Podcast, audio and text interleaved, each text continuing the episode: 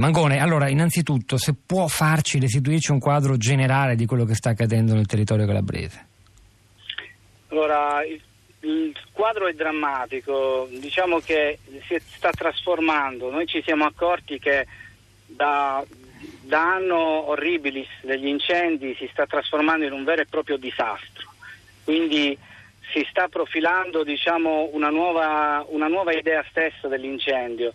Non sono incendi isolati o grandi incendi sul territorio, bensì nell'insieme il 2017, l'estate 2017 si può profilare veramente come disastro ambientale.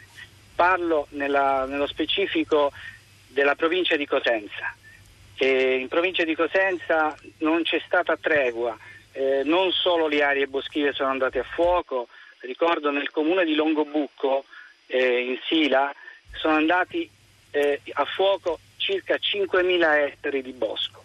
Non solo però le parti boschive sono andate a fuoco, anche le zone urbane e suburbane, anche gli orti, i vigneti, gli uliveti, fino a appunto a lambire le case, come è stato il caso dei comuni di Rose, Luzzi, Laurignano, in cui i comuni sono stati assediati dal fuoco, in cui la stessa Salerno-Reggio Calabria è rimasta chiusa per ore.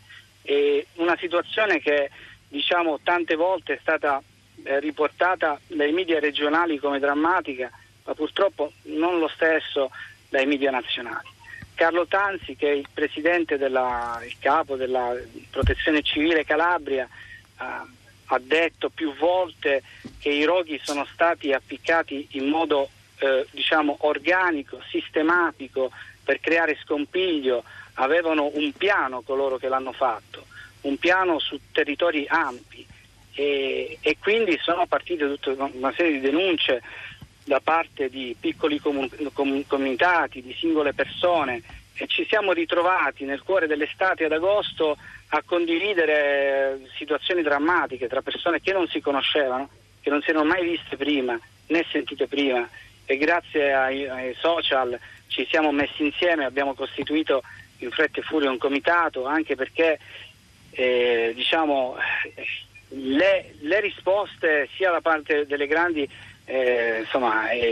associazioni nazionali e sia da parte delle istituzioni non arrivava. Noi eravamo sconcertati di fronte a dei paesaggi sfigurati, ormai come ha detto lei, in cui tutto sembrava concludersi, insomma, in una sagra, in uno scherzo. Senta, cosa sperate di ottenere costituendovi in comitato? Quali sono gli obiettivi che realisticamente potete raggiungere? Allora, noi vogliamo il rispetto delle leggi, vogliamo che la legge 353-2000, la legge quadro sugli incendi boschivi, sia applicata negli aspetti di prevenzione prima di tutto, perché la legge non guarda solo agli aspetti dello spegnimento attivo dell'incendio quando l'incendio c'è, ma di una cura del territorio che parte da lontana, quindi investimenti che vengono fatti nei boschi, nelle aree.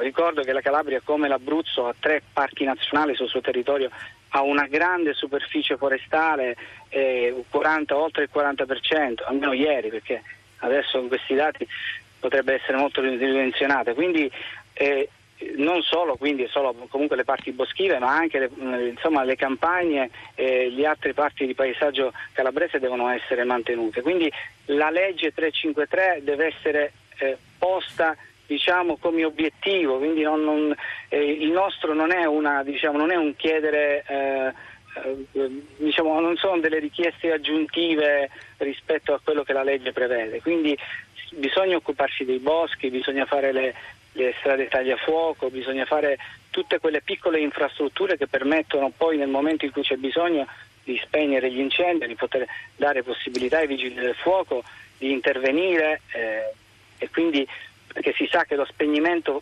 vero del fuoco avviene con i mezzi di terra e non con l'intervento dei puri utilissimi canadesi.